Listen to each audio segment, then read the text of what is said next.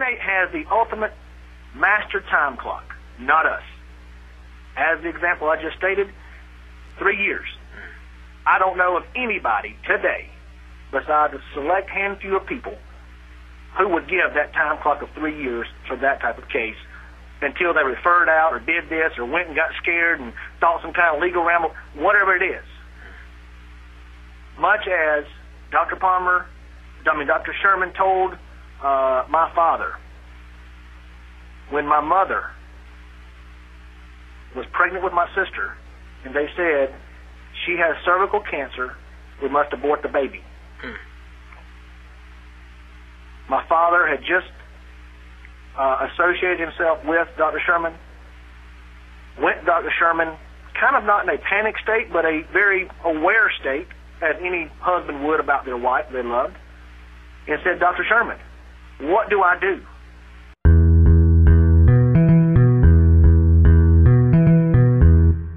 This is Doctor Paul Hamrick of Upper Cervical Docs dot com, and this is an interview I did with Doctor B J. Kale, son of Doctor Michael Kale, inventor, publisher, philosopher, lecturer, writer, scientist, researcher, and the world's leading authority on upper cervical-specific knee chest technique as taught to him by Doctor Lyle Sherman, protege of Doctor B J. Palmer.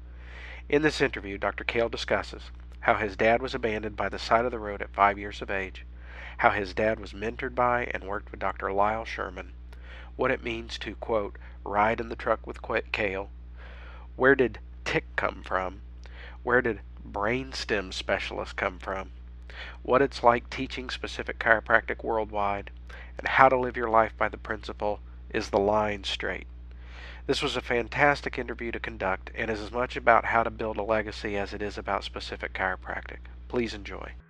Well, Doctor Kale, uh, why don't we start off, uh, why don't you tell us about yourself? Tell us your history and uh, where you grew up. And... Well, that's kind of a great question, Doc. Um, I grew up in Spartanburg, South Carolina, a little town actually about fifteen to twenty minutes north of there called Landrum, South Carolina. It's actually where I grew up, born over in the Greenville area. So I've been around the upstate of South Carolina uh, my entire life, and... Uh, You know, of course, grew up in a family that is one of the most principled families in the realms of the chiropractic history, um, per se, and uh, have, have really been challenged throughout our family history as far as preserving what we do, yet we've always felt like this is what we should do, and we maintain course with that. Well, well tell us about your dad. Well, you know, Dad, of course... Um, You know, was a very unique man. Uh, very, I guess people looked at him as a, as a, not only as a mentor, but actually as a man that you could go to and you could sit down and literally have popcorn with and watch a movie. He was just one of those those, those guys that he had the knowledge and the brain of, of Einstein, of, of of the greats that we have out there in the world. Um, yet so many came and passed through him and didn't really take advantage of that. Uh, growing up, we always had the universal principle of the understanding of specific chiropractic um, around us twenty-four seven because, uh, you know, my father truly walked exactly what he taught. Um, you know, he was there, um, graduated in nineteen sixty-four from Palmer, and uh, immediately went to work with Doctor Lyle Sherman here in Spartanburg, South Carolina. Um, at that time, of course, there was no Sherman College. There was none of this Life College. There was no, none of this stuff at the time. It was simply Palmer and just a few other schools at the time. Um, but in his latter years of study, he began to realize that there's something unique not only about being on the Palmer campus and the heritage, and just recently had Doctor Palmer, you know, pass away, but at the same time, he started studying and, and got a hold of Volume eighteen, the subluxation specific, the adjustment specific, and truly started to realize, where did all this information go? Why don't we know it now? And so he started to study and started to realize in, in, in his historical uh, findings that Doctor Lyle Sherman was the second man next to Doctor Palmer himself. Um, in Doctor Palmer's absence, Uh, Doctor Uh, Lyle was there making uh, judgment calls, making uh, decisions um, in a commanding position that Doctor Palmer had given to Doctor Sherman. So, of course, my dad, being from Charlotte, North Carolina originally, he traveled back to Spartanburg, South Carolina, got with Doctor Sherman, and sat down and said, like most everybody else says today, to be honest with you, why don't more people know this, and how can I learn this? What Doctor Uh, Palmer and yourself did during nineteen thirty-five to nineteen fifty-one that has never been duplicated since. So Doctor Sherman took him on as the only man to ever be on staff with Doctor Sherman um, in the Sherman Private Clinic there in Spartanburg, South Carolina. Um, of course, there were, uh, just like with Doctor Palmer, um, there were others around Doctor Sherman at the time, and um, but to truly be on staff with the man uh, is a little bit different. And anybody in the business sense knows that. A little bit different being around the man twenty-four seven than it is kind of being, um, you know, with the man. So uh, he truly learned for a little over three and a half years at that point, took a lot of knowledge, and exactly just kept doing exactly what Doctor Sherman um, had, had brought away from his understanding from Doctor Palmer. Um, and he truly just developed that and, and sought out in the late seventies, Uh, a development understanding of how can we train and teach others to do this. Um, that was around the time period when the instrumentation uh, was was not even available on a readily basis. The company was basically silent. My dad went to different schools and tried to get the presidents of the schools to buy the instrumentation company. Nobody was interested. Nobody wanted anything that uh, had to do with the quote-unquote old relic of chiropractic. Uh, everybody wanted to kind of be themselves and be the forefront. So my dad just took it upon himself and came home one day, and I remember sitting at the bar. We were having dinner that night and told my mother, he said, uh, we're buying the instrument company for chiropractic because chiropractors, you know, the schools won't buy it, so I've got to do this. Um, and so he did. And, of course, you know, we've still got it today, and that's part of one of my companies today. Uh, so the man took it to different levels um, beyond even the comprehension that a son could have. Uh, many times I step outside of that realm as a son, and I look and I say, man, are you kidding me? That my blood actually flows through my veins the same as the blood in his veins, because he's just an awesome man. And, of course, he was um, one hundred percent my hero, like much of us that have children want their children to say about them one day. Yeah. Now, obviously, we're talking about Doctor Michael Kale. That's correct. Yes. Uh, and uh, did you, uh, uh, one of the questions I wanted to ask you was, were you close to him? And uh, obviously from, you know, what you've said you were, but were you, uh, were you physically close to him? I mean, did he, like, uh, keep you with him and uh, as much as he possibly could? Uh, I mean, was it almost like a uh, an apprenticeship type of a relationship with him? You know, Doc, that's a great question. Uh, many people over the years have, have wondered that. Um, and it, it's kind of funny now that uh, after he's passed away, people start to ask these questions. But yet prior to that, um, anyone that was ever around him any time throughout the historical part of it knows that little B J was always there. Hmm. Um, I was there when he was traveling uh, just in domestic, wasn't even gone international yet, there when I was, you know, eleven, twelve, thirteen years old, even prior to that, um, was there carrying his bags. I was the one carrying the old uh, Thermoscribe One Pearl Face uh, through the airports. I was the one there, always, always around. And what's truly kind of funny is some people have balked at that here and there and laughed at that. Well, now that, you know, all the companies are mine, I've got all the historical aspects of it, you start to find old photographs and old memoirs, and sure enough, um, out of all the uh, family members, there's little old B J, always there. In every picture, I'm somewhere. Um, I was the one that we used to have a saying with my father of, um, you know, he had castles, he had Rolls Royces, and he had, you know, jets, and he had everything in the world that a man could possess, but the man loved driving his old Chevy pickup truck. And so many times um, the doctors would come, and they would actually be envious of each other of who got to ride in the truck with Doctor Kale, you know, because you've only got a three-passenger truck. So it used to be called, quote-unquote, riding in the truck with Kale. And uh, many people, when we say that, it sparks a huge memory. Well, the one thing about it is I was always in that truck, and that's usually when he had got finished with a meeting or was scheduled to go out to um, another conference, or somebody had asked him to go here, or just got off the phone call with a doctor, and we'd be going to plant plants, or we'd be going to paint something, or going to the airport. Wherever it was, I was there. And uh, truly, of course, I wasn't there twenty-four seven because I had my, you know, my activities also. But as a father, he always made time for that. And at the same time, um, he always put the principle of what he learned from Doctor Sherman first, um, and then, you know, of course, his family fell right along in that. Did uh, he talk about all this with you uh, when you were young like that? I mean, was he was he uh, basically teaching you chiropractic when you were eleven? There was there was never a time that the man didn't talk chiropractic, Paul, to be honest with you. Mm. Um, and like I said, anybody historically knows him back to the seventies, back even before that. Um, I've talked with some of his older friends that have been around even since the sixties. Um, one man uh, I can mention in, in, in, in, in passing here, because he's already passed away, is Doctor Grady Lake out of Atlanta, uh, one of you know, my father's oldest friends. And uh, he himself, I mean, I was flying on the plane with him down to uh, the Cayman Islands with property we had down there, and it was always talking chiropractic because that's what my, my, my father did. He not only talked it, but he walked it.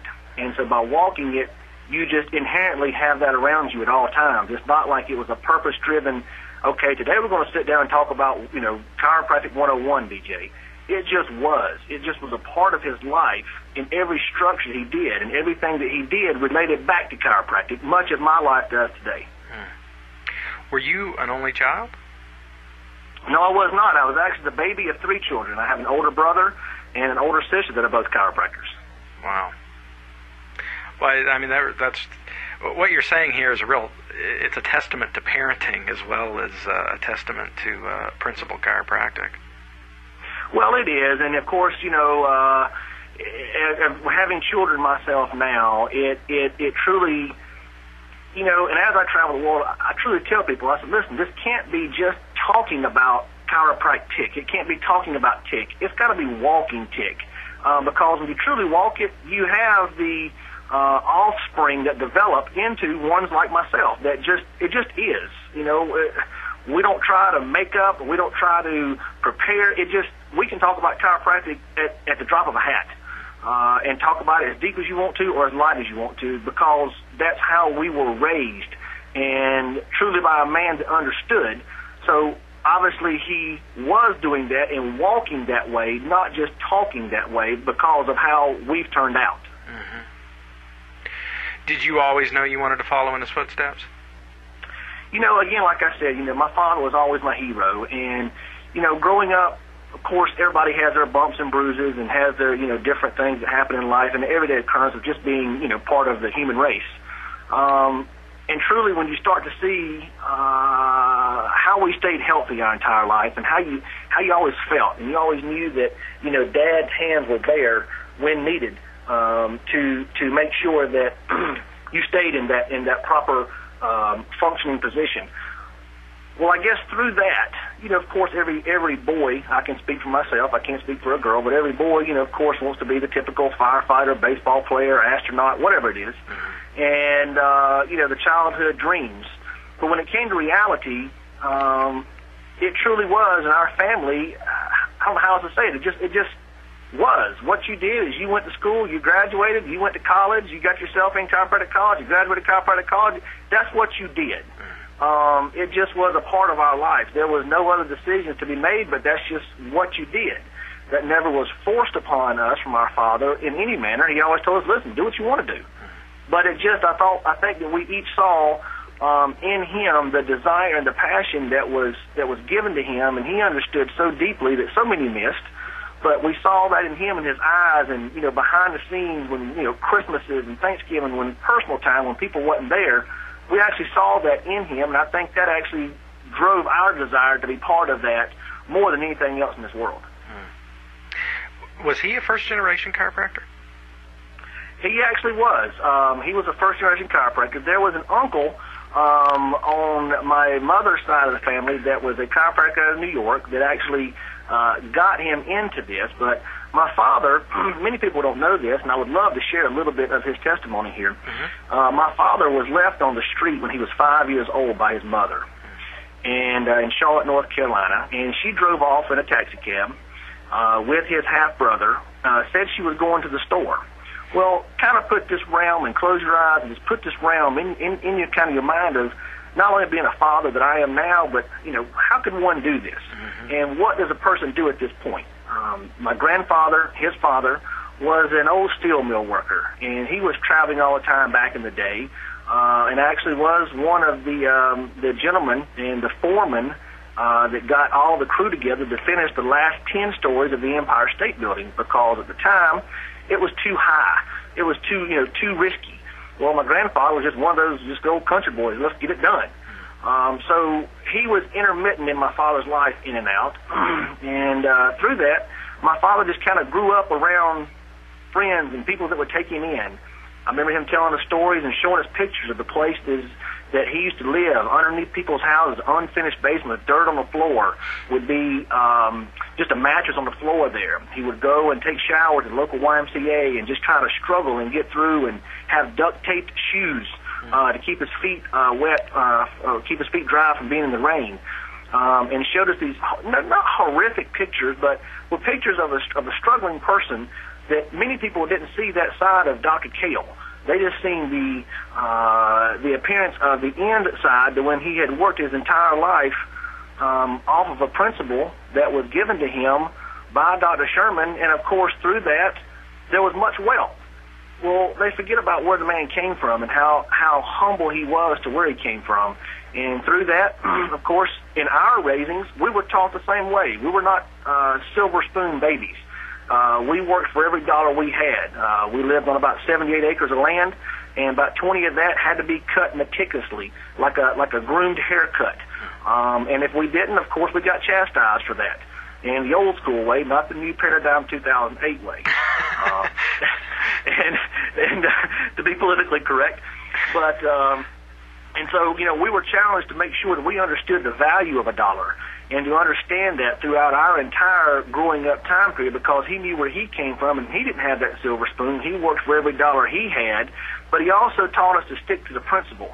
And when you do things right, like cutting grass, for an instance, that some people take advantage of, you know, if you cut it right and it's edged off properly and it's done right, you know exactly what it's supposed to look like, and it can be a magazine quality every time. And that's the way he wanted it.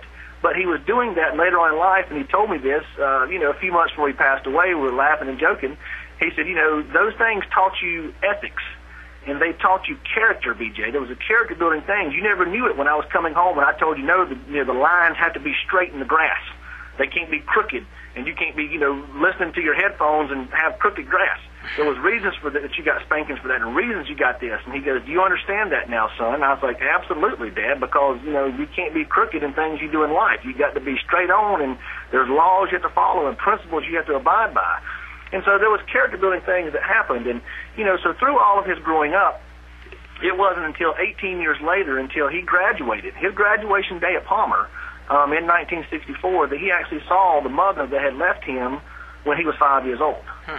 So throughout that time, he didn't have a mother. He didn't have this that we all take for granted this day and time. And I know everyone has their story, and there's some a lot worse than his. And uh, but this was his story. Um, and I guess through all of that, knowing that, it truly made me step back, especially when I got married and and and uh, started having children. It made me step back as a parent and say, you know what? I respect the way that he brought us up, simply because he didn't know how to be brought up. He kind of self-taught himself growing up and just kind of made do. Um, and so there was a lot of respect that I had throughout that time period with him. Uh, you have uh, already, uh, you've basically uh, said what uh, the Kale technique is, that it's uh, uh, what uh, B J. Palmer taught um, and and then through uh, Lyle Sherman. But was there any, is there anything else that you would like to add about, uh, you know, what is the Kale technique?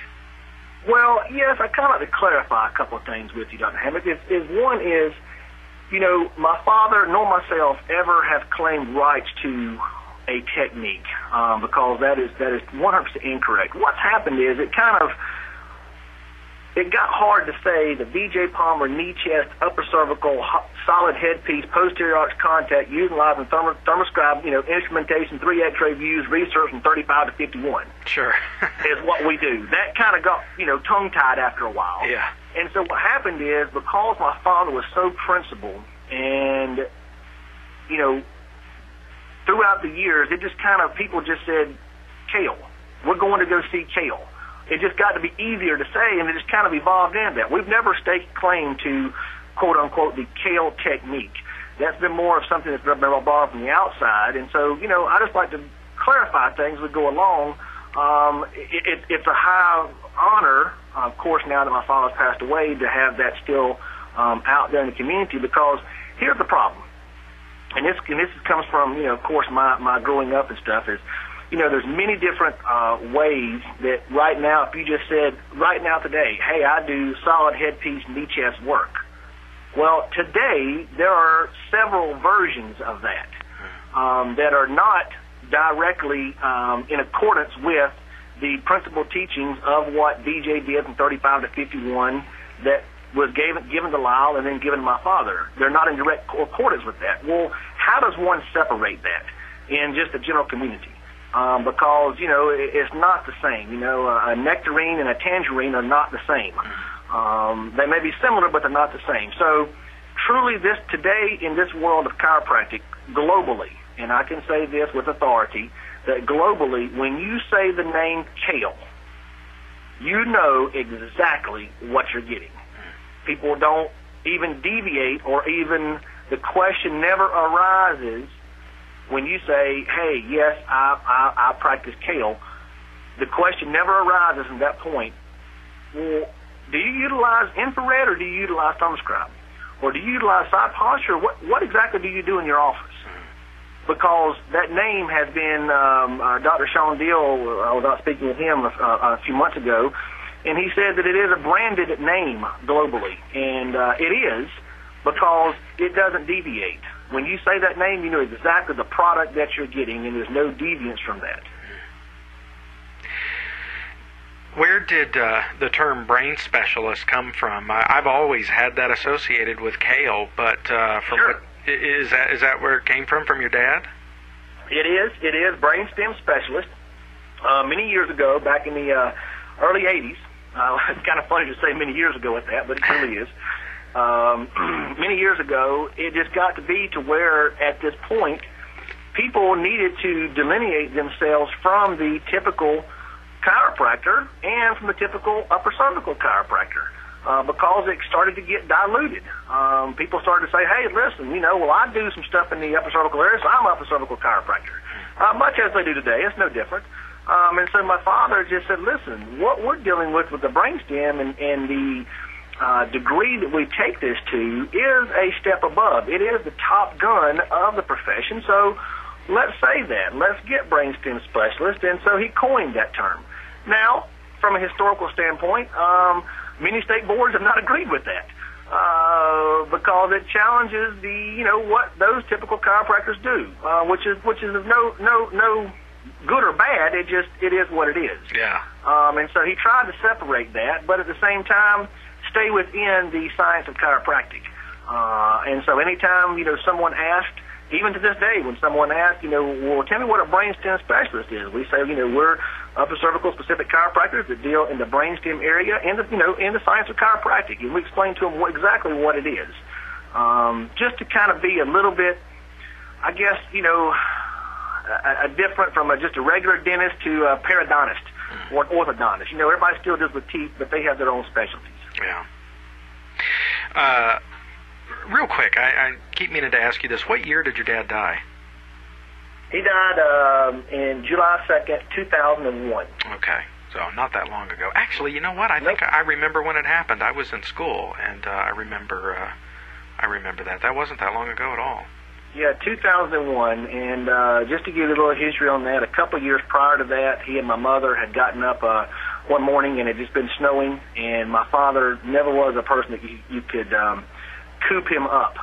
You could never keep him down. So truly, when uh, it snowed, he always wanted to jump in his truck, uh, where he lived up in Landrum, and take the back roads up to the mountains and go up in his little bitty tiny, um, um, what do you call, little, just a little bitty tiny restaurant that he wanted to get a cup of coffee and, you know, a sausage biscuit or something. And uh, so he and my mother took out that morning and was doing about forty miles an hour on just a, you know, country back road. hit some black ice, mm. unfortunately, uh, not speeding at all, hit some black ice, and the uh, hit the side guardrails on the road and basically just peeled them up like toothpicks. Mm. Um, it threw him against the steering wheel of the truck, uh, threw my mother, basically broke the seat and threw her in the back through all the boom, boom, boom of hitting the guardrail. Mm. Um, so, of course, he was worried about her, so he got out of the truck, went around to the passenger side where there was a huge hill there. When he opened the door, he slipped and just went tumbling down the hill. Oh. Um, at that point, he was there, didn't know exactly what had happened with him. Uh, you know, of course, my mother's in a frantic situation. She calls some friends of hers up the street. They finally get there. Uh, meanwhile, she's calling all of us. I was living in Atlanta at the time. My brother's living up in North Carolina. My sister's in Atlanta. Uh, you know, of course, we get the phone call.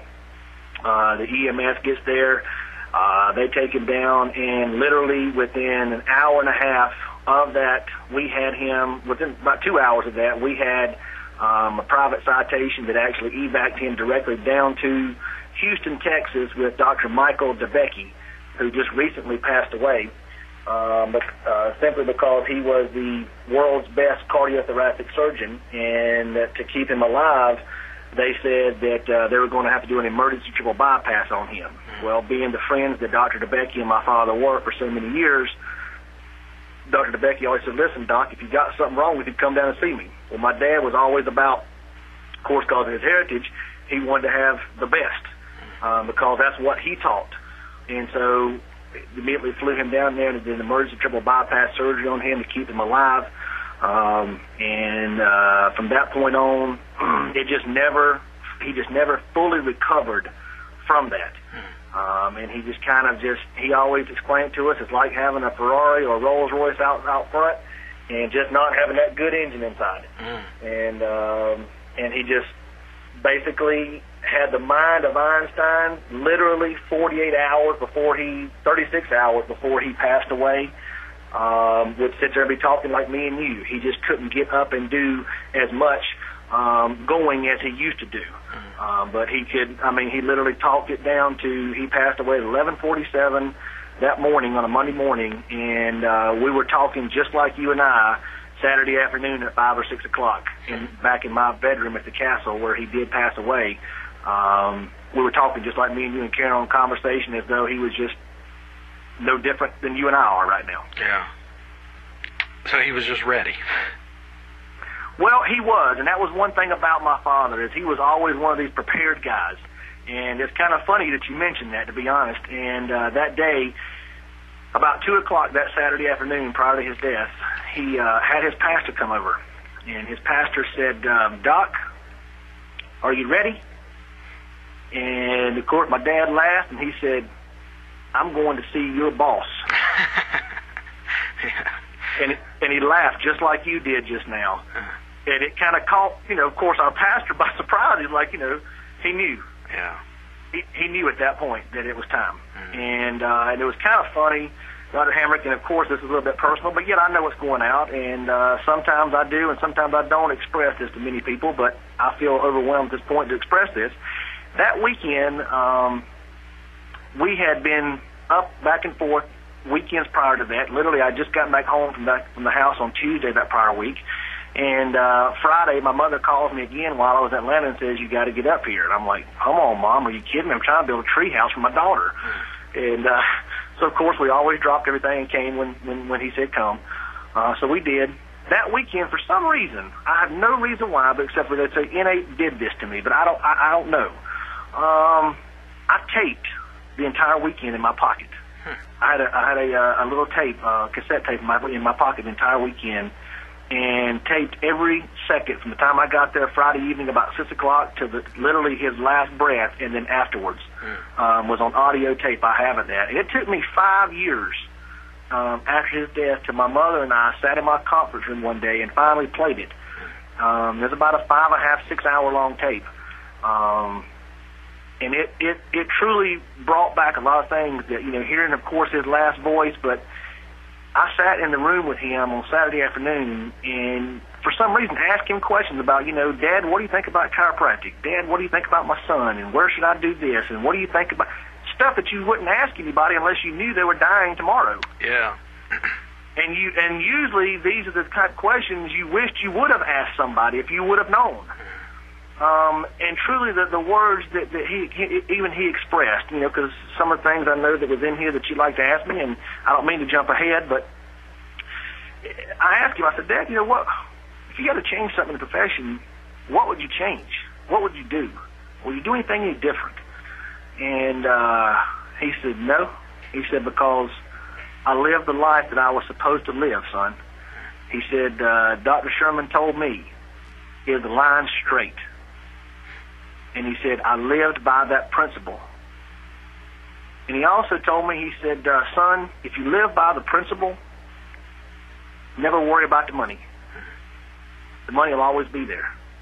He said, you do what the principle has taught you to do. And that's exactly how I've lived my life, Paul, to be honest. And uh, I've never worried about money. I've never worried about this, never worried about health. Because you live by a principle, like Doctor Sid used to do with the keys at D E, when you throw them in the air, they're going to fall every time. Mm-hmm. No matter what country you're in, what continent you're on, who you're around, what village you're in, they will fall every time. That's a principle. Same thing with our chiropractic. Is it's a principle. Too many have uh, overlooked that. And I think that's because, just like when on my thirteenth birthday, he gave me my first volume eighteen. On my thirteenth birthday. Mm. Now, we laugh at that, and you couldn't give me one hundred thousand dollars for that volume eighteen at this point in my life. Right. Probably couldn't give me a million, to be honest with you, because there's no, there's no price tag on it. Mm. However, at thirteen years old, I wanted to get a baseball bat. I didn't want volume eighteen. uh, but he knew. And so when you ask earlier, did he know about me, and was he around me, and did he train me? Um, neither my brother nor my sister can use those same words and say they got a volume eighteen or a thirteen. So why my dad chose me, I, I don't know. Why he named me B J, I don't know. Um, I'm kind of glad I didn't get born with Joshua, but B J was hard enough in my life right now, I can tell you, growing up. Yeah. Being initials only. So it truly was, uh, it truly was, um, you know, an, an experience that, that that I'm truly proud to be around. A minute ago, you uh, mentioned uh, the term tick, and that is actually a term that is rather new to me, and I was wondering if you could tell us what tick is and where did that come from? Well, you know, it, it, it tick has been around, you know, of course, as part of chiropractic, and uh, I guess a few years ago, I truly started to try to stress how important what we do is. Um, and so I tried to started putting this tick, T I C, in bold letters um, on everything that I put out. Every single email, every single uh, blog, everything I did, I really started to stress the word tick. Um, because without tick, you can't really understand the understanding of what it is to be a T O R. And so I started putting stress, stress on the T O R. And truly started saying that, you know, people say chiropractic, chiropractic, yeah, but what about tick? And then it's like, oh, it's kind of the same delineation of when you say the word kale, you know what you get. When you say tick, you know, oh, we're talking about something serious. Mm. Well, problem is, tick is no more than just the ending of a word and a process and a principle that is serious. And as my father's words were, chiropractic is serious business. So I started using that, and, I, you know, it has really flown off the cuff here for a long time, and people are using that, and there's email signatures I see now, and, you know, saying T O R, chiropractic T O R, the big letters, and I, I smile every time I see it because, truly, I enjoy that to the fact of people start to see there is a difference. Uh, somehow, some way, there is a difference when you put that T I C in big letters and the T O R in big letters. Uh, there's something different about that. So it's a, it's a branding. You know, it, I guess you could say it is a branding, but I think it's what it is. I'm trying to bring light of how um, serious chiropractic actually is, mm. and not just saying we're just, you know, chiropractic, chiropractic.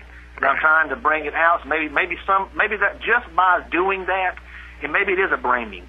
Uh, maybe, but just by doing that, maybe someone else will see, oh, well, that's where I need to go for true health care. Mm. Maybe that's where I need to question these people and find out more about what they do.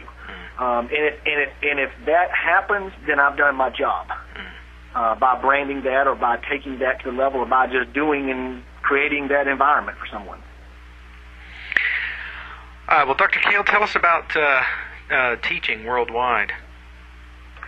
Well, I've done nothing more than continue a uh, go and travel in exactly the manner that my father did, um, and spread the word uh, worldwide for the ones that will uh, or have actually sought out uh, exactly what we do. Um, in our process of teaching, normally our prime market has been for years the three to five-year um, graduate.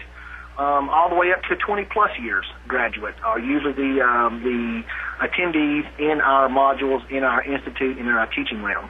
Um, we travel as far as Asia, uh, all the way to Europe, um, and anywhere in between. Uh, you know, Russia, all over the place. So we'll travel for one person to teach because we feel like if there's one more that understands what true T I C is, then we've truly made that tour.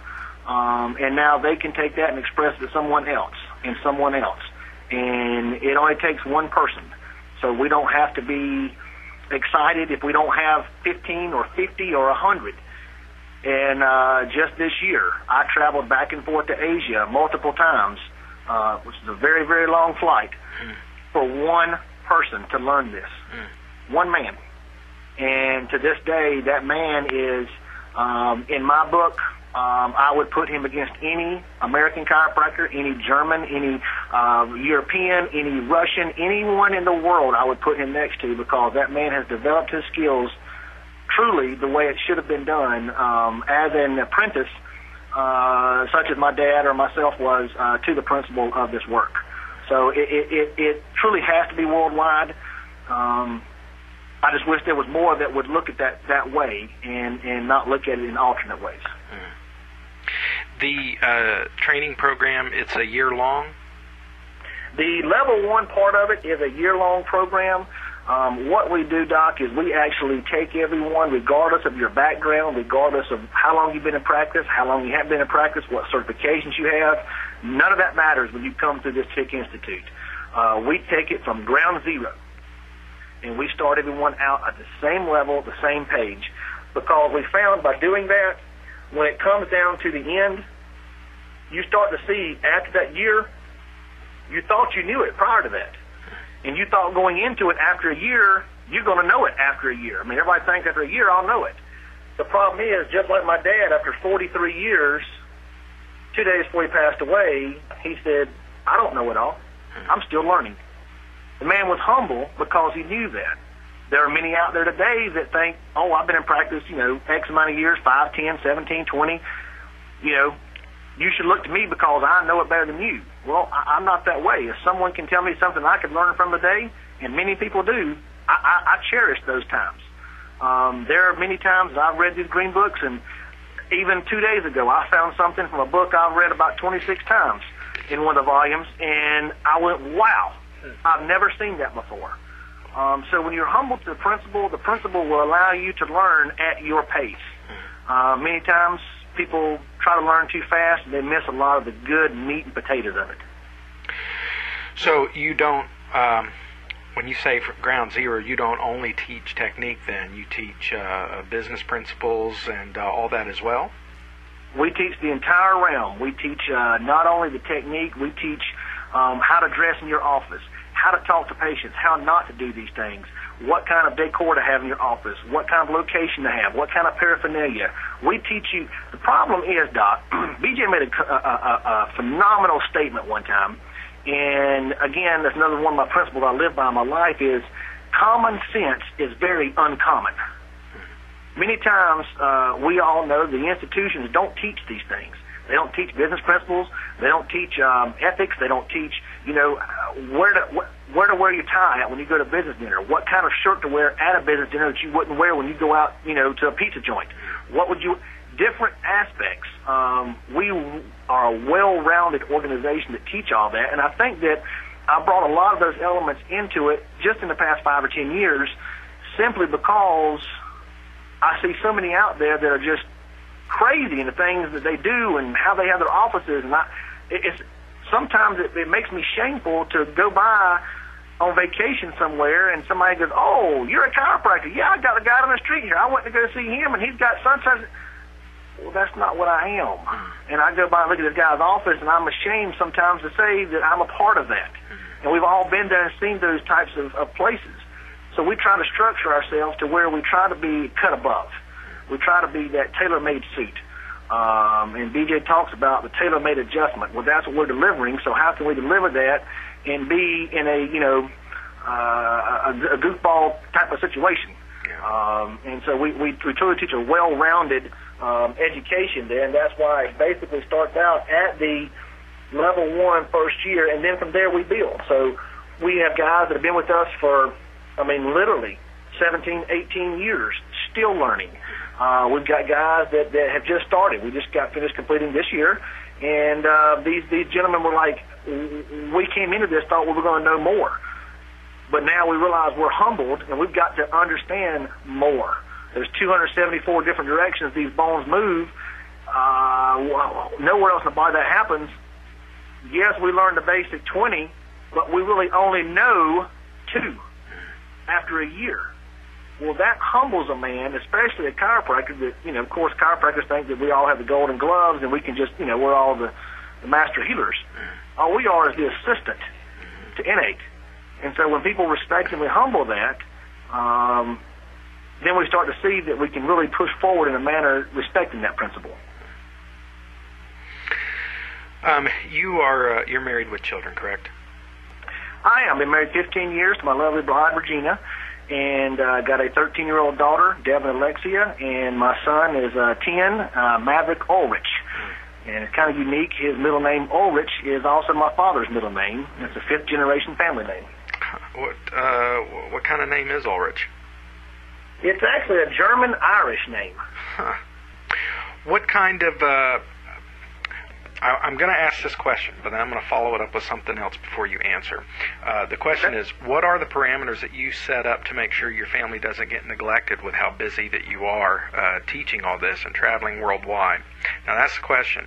But you having told me what you've told me so far, are you... Uh, emulating your father in uh, uh, trying to bring your children along in the same way he tried to bring you along and your brother and sister? You know, that's a great question. And um, my daughter, literally October tenth, just a week or so ago, had her thirteenth birthday. Um, not only with the normal standard present she got, she also got a signed volume eighteen from me. Um, that's great. Well, it is great, and it literally, when she opened it, um, it brought tears to my eyes. Mm-hmm. Because I now have in the possession my father's volume eighteen that he taught from and learned from and read over ninety-seven times before his death. Um, and then, of course, my volume eighteen uh, that I got that he gave me, I told you, when I was thirteen. And then now she was there. So we've got a picture that we took of me holding his volume eighteen, my volume eighteen, and her holding hers. Mm. So I truly have challenged myself. Um, some people probably uh, will conflict me on this, but I think I turned out pretty good. um, but at the same time, I, I, I just simply say the path was already laid. Look, look what I had learned throughout my uh, upbringing and understanding this principle. If I can develop my children the same way, I've done my job. And so why not just do it the same way my dad did it, because I'm looking at the outcome of what he did. If I can foresee the outcome that I do, I'm going to be excited about that. And so I, I, I truly am walking exactly what I talk. Um, many people wouldn't do that. And my daughter this day, uh, she knows. I told her, she's like, "Well, Dad, where should I put this?" Because she understands the depthness of this. They highly respect their granddaddy. And I said, "Baby, it's kind of like this. I don't know where I kept mine. I don't know what I did with mine, but it was always with me all through college. Everywhere I moved, everywhere I was at, it was always with me. I made sure that before the truck left, that was with me." I said, "So you have that responsibility now, and truly, if it's supposed to be, you know, in twenty years that you're where Daddy's at, then you'll have it beside you, and, and you'll move forward with that." And so I, I've instilled that principle in her, and hopefully she can follow along with that, and I'll do the same with my own son. That's excellent. Who is your specific chiropractor? Well, the, actually, I have three. Um, it's Doctor Frank Iulianelli out of uh, Michigan, uh, Doctor Robert Gucciardo out of New York, and, of course, Doctor Scott Bales out of Canada. These are the three guys that are the closest to me and the closest around me. Um, they are a part of my executive teaching team. And I'm just of the fundamentals of this, Doc, that when you're sitting there and you're going to be controlling through the adjustment over seven hundred trillion sales, you better know exactly what you're doing. You better know that you know that you know. So I just don't want to let anybody and everybody adjust me, um, simply because I have to make sure the person knows uh, that each one of these men, of course, Doctor Iulianelli uh, works directly in my father's research center with him, um, on staff with him directly there. Um, and Doctor Gucciardo and Doctor Bales were extensively around my father uh, throughout the years and traveled with him abroad and uh, asked questions, was always on the phone, doing extra beyond a lot of people. And so when Uh, after my father died, I had to restructure the entire organization because it was a tough, tough, you know, empire to basically take upon when it was a creation of my father and most everything was in his head because he did not understand computers.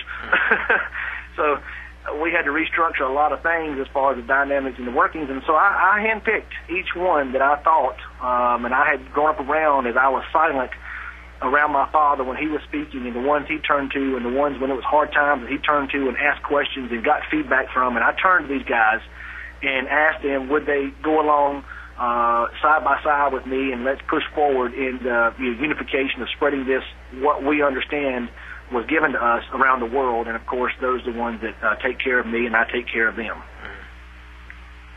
You know, in the uh, video interview that uh, I watched the other day, uh, the student mentioned that the research center was a twenty-four hour research center?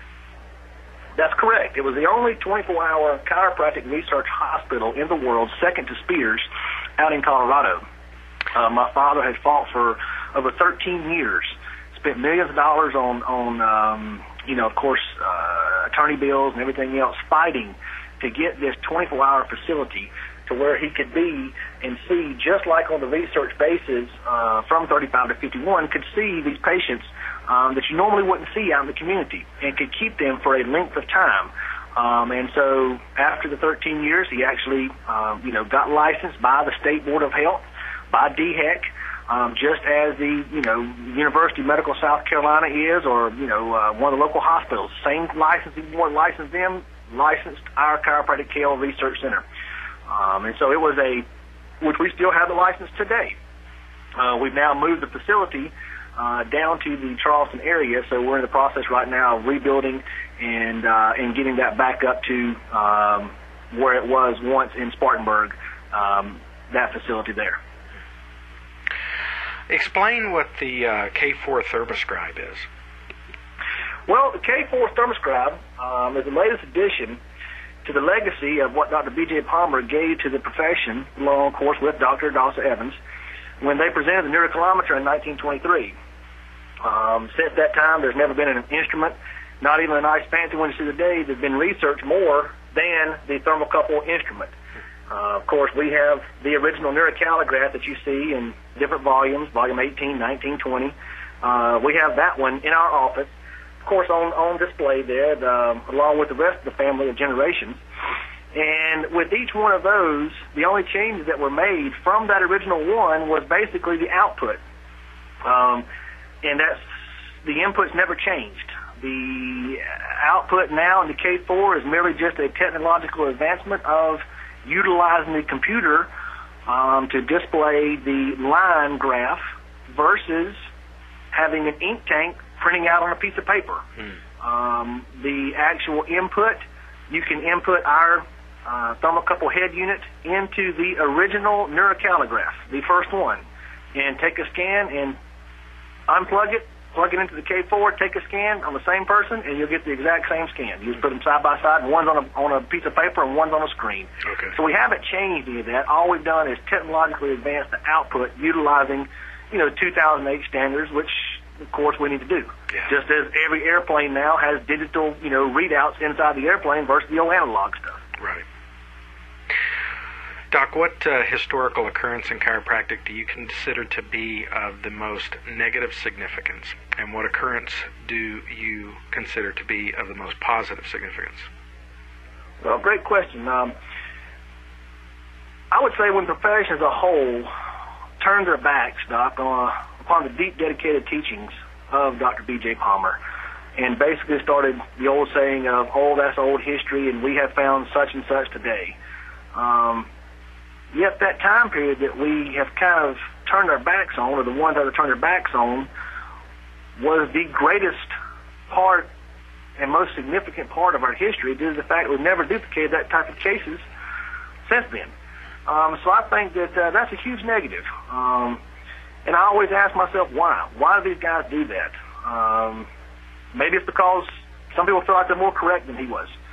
Um, I always ask in that point, kind of what my father did, is I always say, well, if that's true, where's your million-dollar clinic? Where's your million-dollar worth of equipment? But then I have to excuse myself, and I mean today's standards, ten million dollar clinic and ten million dollars worth of equipment. Um, where is the five thousand cases? Uh, where is all of this stuff? Where are your thirty-nine volumes of the books? And since no one can claim this, I always say we people missed the boat. Uh, truly, um, again, I don't want to jump ahead, but truly I think that if we would have started in the foundational institutions and had a lot more preface put on the significance of what our foundation is and what our history is, much as every other profession does, then we truly probably wouldn't be where we're at today. Too many times they take Philosophy one oh one as a quote-unquote crip class. That's one of the easiest classes people look at in school. Well, that's easy A. That should be the most feared class. And I think by that, if that was the way it was, then we wouldn't have a lot of the he said, she said today, and a lot of dispute against Doctor Palmer's writings. We would, we were in a conversation the other day, side note here, we were in a conversation the other day with some people and some doctors, and we were talking about some different research out there, and I said, well, why don't you just look at page so-and-so and this so-and-so in this book, and, and that's, Doctor Palmer's already done that. Why are we trying to, you know, repeat history? Why don't we just look at that? Well, that's old news. We got, I said, okay, well, let's look at his standards. Let's look at his protocol. And so we started looking at that, and they were like, man, I didn't realize he went to this depth of a protocol. Hmm. That's up to today's standards. Yes, like my father said, this man was a man one hundred years ahead of his time in his thinking and his desire and his, and his walk. So if he's one hundred years ahead of his time, we're just now starting to understand what he understood then. Right. And we're still twenty years away from really understanding what he, what he, what he wrote. And I always challenge people. I say, if you don't believe me, pick up volume eighteen, just crack it open to a various page, read one paragraph. Then reread it five times and tell me what he said. If that's not the case, you can't do that. You need to start over. Yeah. And that's truly where we take our T I C Institute and our teachings from. We truly start over from that. So the ones we produce, they can answer these questions. They know these questions. Um, and so that's what that's what uh, keeps me moving every day. Uh, I guess you kind of answered the positive as well. Uh, in that, what, what you would consider to be of the most positive significance. But uh, is there anything you'd like to add? Um, you know, I just think that the, that the positive significance is, of course, you know, of course, everybody, you know, to this day and time is, is expressing themselves in a wonderful way. There's various organizations out there that are, that are expressing themselves, and, and not all that I agree with, but at the same time, and simply I don't agree with them because they don't follow the principle, but that's, that's it's still a positivist. You know, uh, B J said, and, and uh, Uh, my father always taught me that, you know, uh, bad press is always press. Mm. Don't worry about it. Bad press or good press is press.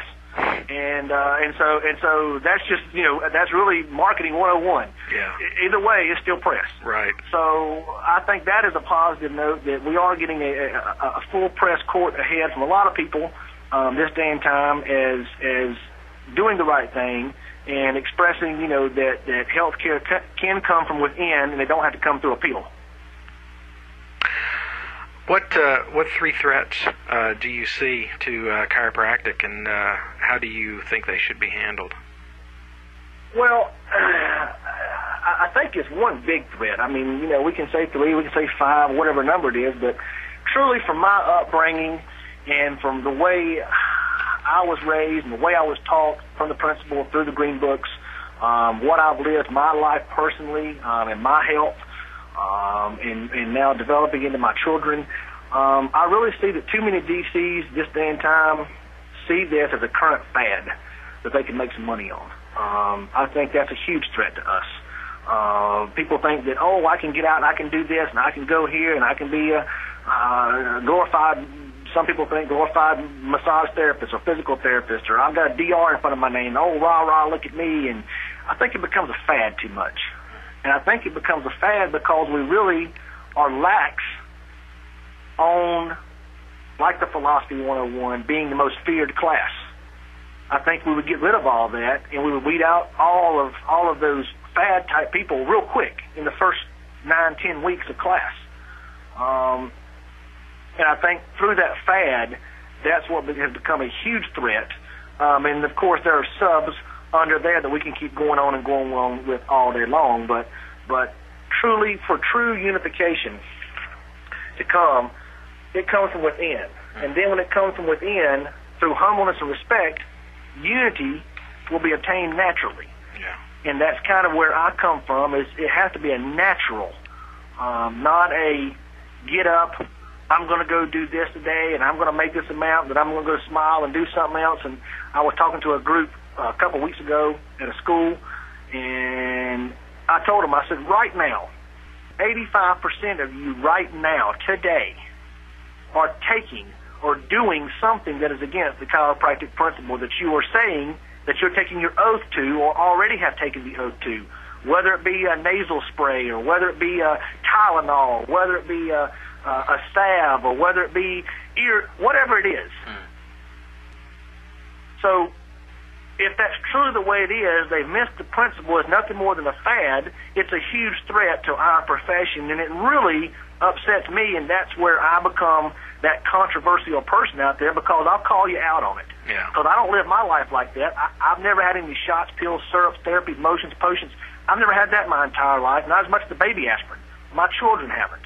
When you say uh, pediatrician to my children, they think that Daddy learned a new word while he was in Spain. They don't know what that means. Mm.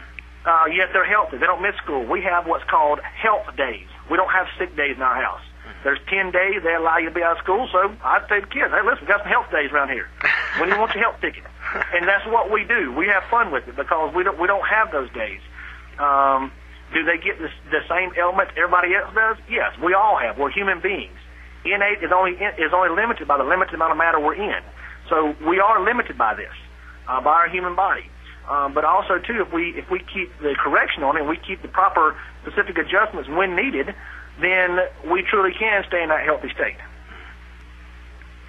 If you had to uh, start over from scratch, knowing what you know now, would you do anything differently?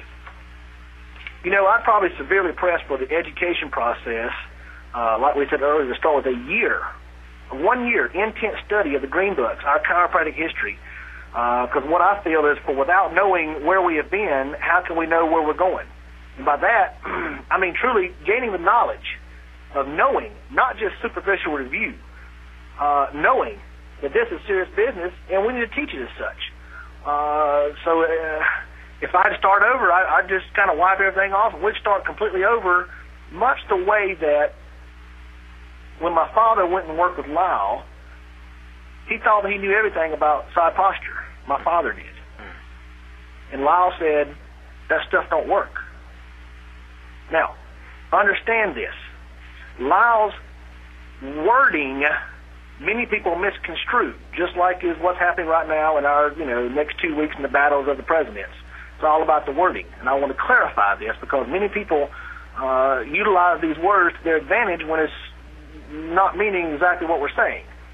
When he said it don't work, he's not saying that it won't work. What he's saying is, when we look at the Let's get, of the, let's get rid of the variables and maintain the constants and what is repetitious and what is consistent.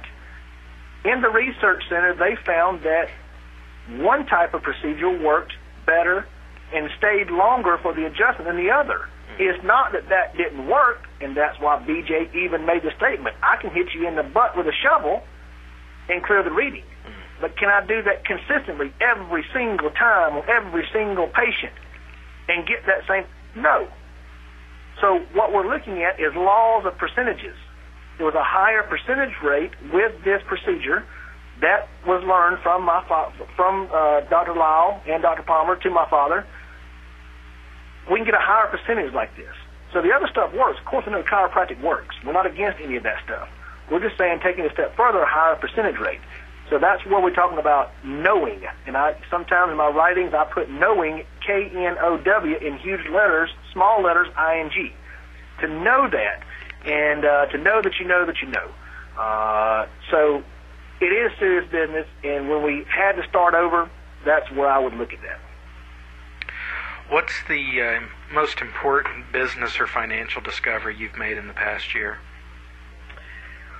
Well, uh, I tell you, it's been a um, it's been a great year, but I've always been taught, Doc, to put my money back into the principal and put my money back into chiropractic.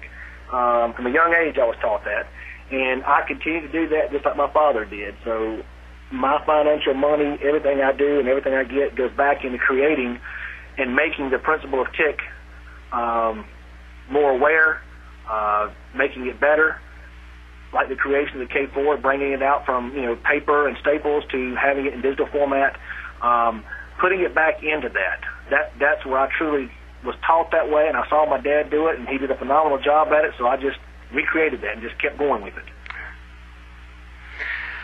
I, uh, I, I've got a question for you. Um, it's uh, not one that you would be prepared for, but I am really interested in knowing uh, the answer to this question. Um, how uh, how did your dad handle uh, patients that just didn't get well, and you, there's no you, you can't give an explanation to the patient as to why? Well, it's a great question. I think that goes back to what was the time frame that we allowed ourselves to put on that, that was it three months, six months, a year, um, that we ourselves put on that. Uh, great example, patient came to my father. Um, he's told this story many, many times, um, directly because the same question was asked to him. Patient came to him and um, had cancer of the breast. Oozing cancer of the breast. Said when he walked in the room, it was the most atrocious smell that you'd ever have. Held a straight line. Didn't do anything to the to the oozing part of the cancer. Three years went by. One day she walks in, opens her uh, shirt up, completely gone. Hmm. Now, that goes back to understanding the principle, Doc. Many times we put it upon ourselves that we think we're the um, golden gloves, I call it. That if we can't get them well in six visits, they can't get well by chiropractic.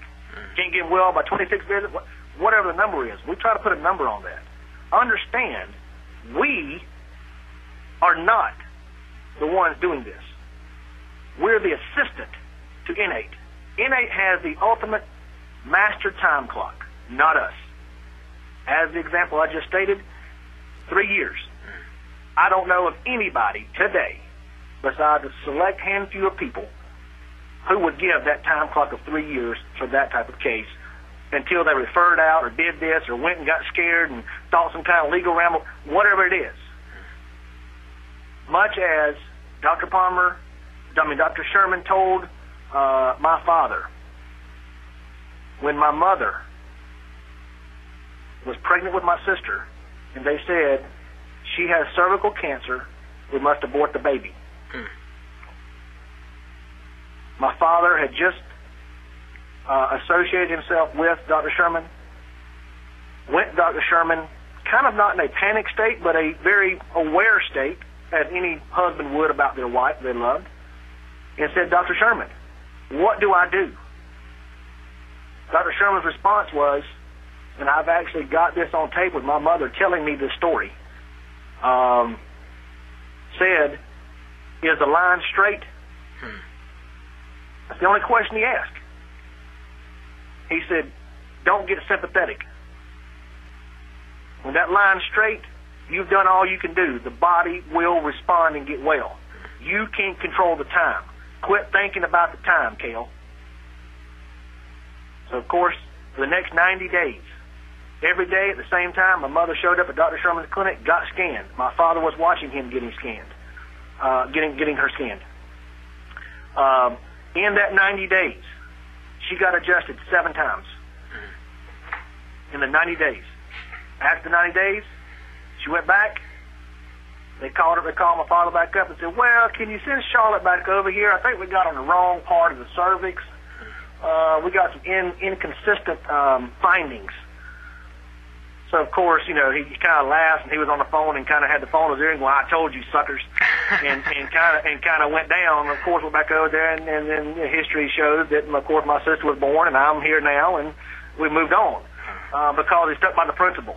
Because that man, Doctor Sherman, knew he was there. He was right there with B J every single time. He was there. He knew when the man made an adjustment, when he when he corrected that line and he got that line straight, he knew body will get well. We can't control the time.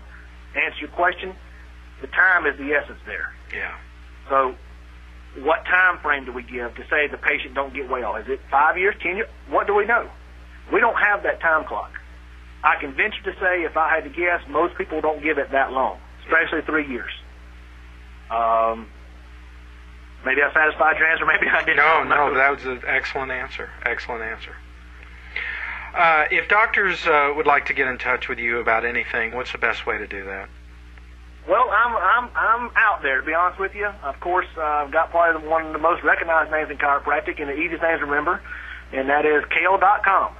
Uh, it's kind of crazy. I bought that back when I was in college, back when the dot-com started becoming around. I wish I'd have bought a lot more. Uh, but I bought that, and uh, my dad thought I was an absolute fruitcake for buying it. He said, what are you doing that for? That's nuts, man. I'm like, Dad, or something about it. I got to buy it, man. So I've held on to it, and I've actually been offered six figures plus to pick up by that name for me.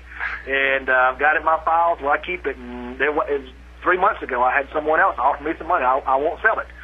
Um, but, of course, you can go to kale dot com and reach me. Um, our phone number has been the same for twenty-plus years. So any one profession that wants to get a hold of me can. And uh, because we feel like, and I've always been, you know, Johnny on the spot of responding to any kind of emails, and everybody knows that about me personally. But I feel like, uh, Doc, is accessibility to the truth is paramount in our organization. It's always been with my father.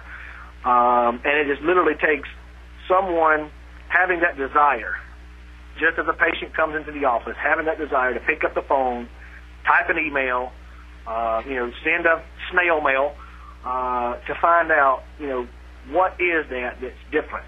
Why do we not have these type of patients that were presidents at one time and, and heads of states? Why do we not have those types of people coming into our office today? Why are we struggling with congressmen? Why are we struggling with, you know, people out in in, in, in the uh, political community to this, that's um, hindering, uh, allowing us to get paid for our services? Why are we fighting with that? When one, at one time, we never had that. Um, and I go back to, if we got back to the basics, we would have that again, and we've got rid of the egos out there and truly, truly had that unification, um, we would be at that state again and even bigger than it used to be. Well, this has been an absolutely excellent conversation, Doc. I really appreciate appreciate you doing this. Well, it's been an honor for me, and, and hopefully I have, uh, have answered your questions to uh, your specifications. And, and uh, it, it truly is, uh, just like with the video I sent you and just like uh, with, with any of these interviews I do, it truly comes from the heart. Um, I've lived it. I've walked it. I've ate it. Uh, it just is, is a part of us, and that's why we want to do is try to express that to others. And some people will get one little piece of it. Some people will get all of it. Some people will get none of it. Some people go back and literally listen to it fifty times before they get something. But if we've truly made a mark that we can change one person's life uh, through this conversation and dialogue between uh, yourself and me, then it's been well worth it in our in our book.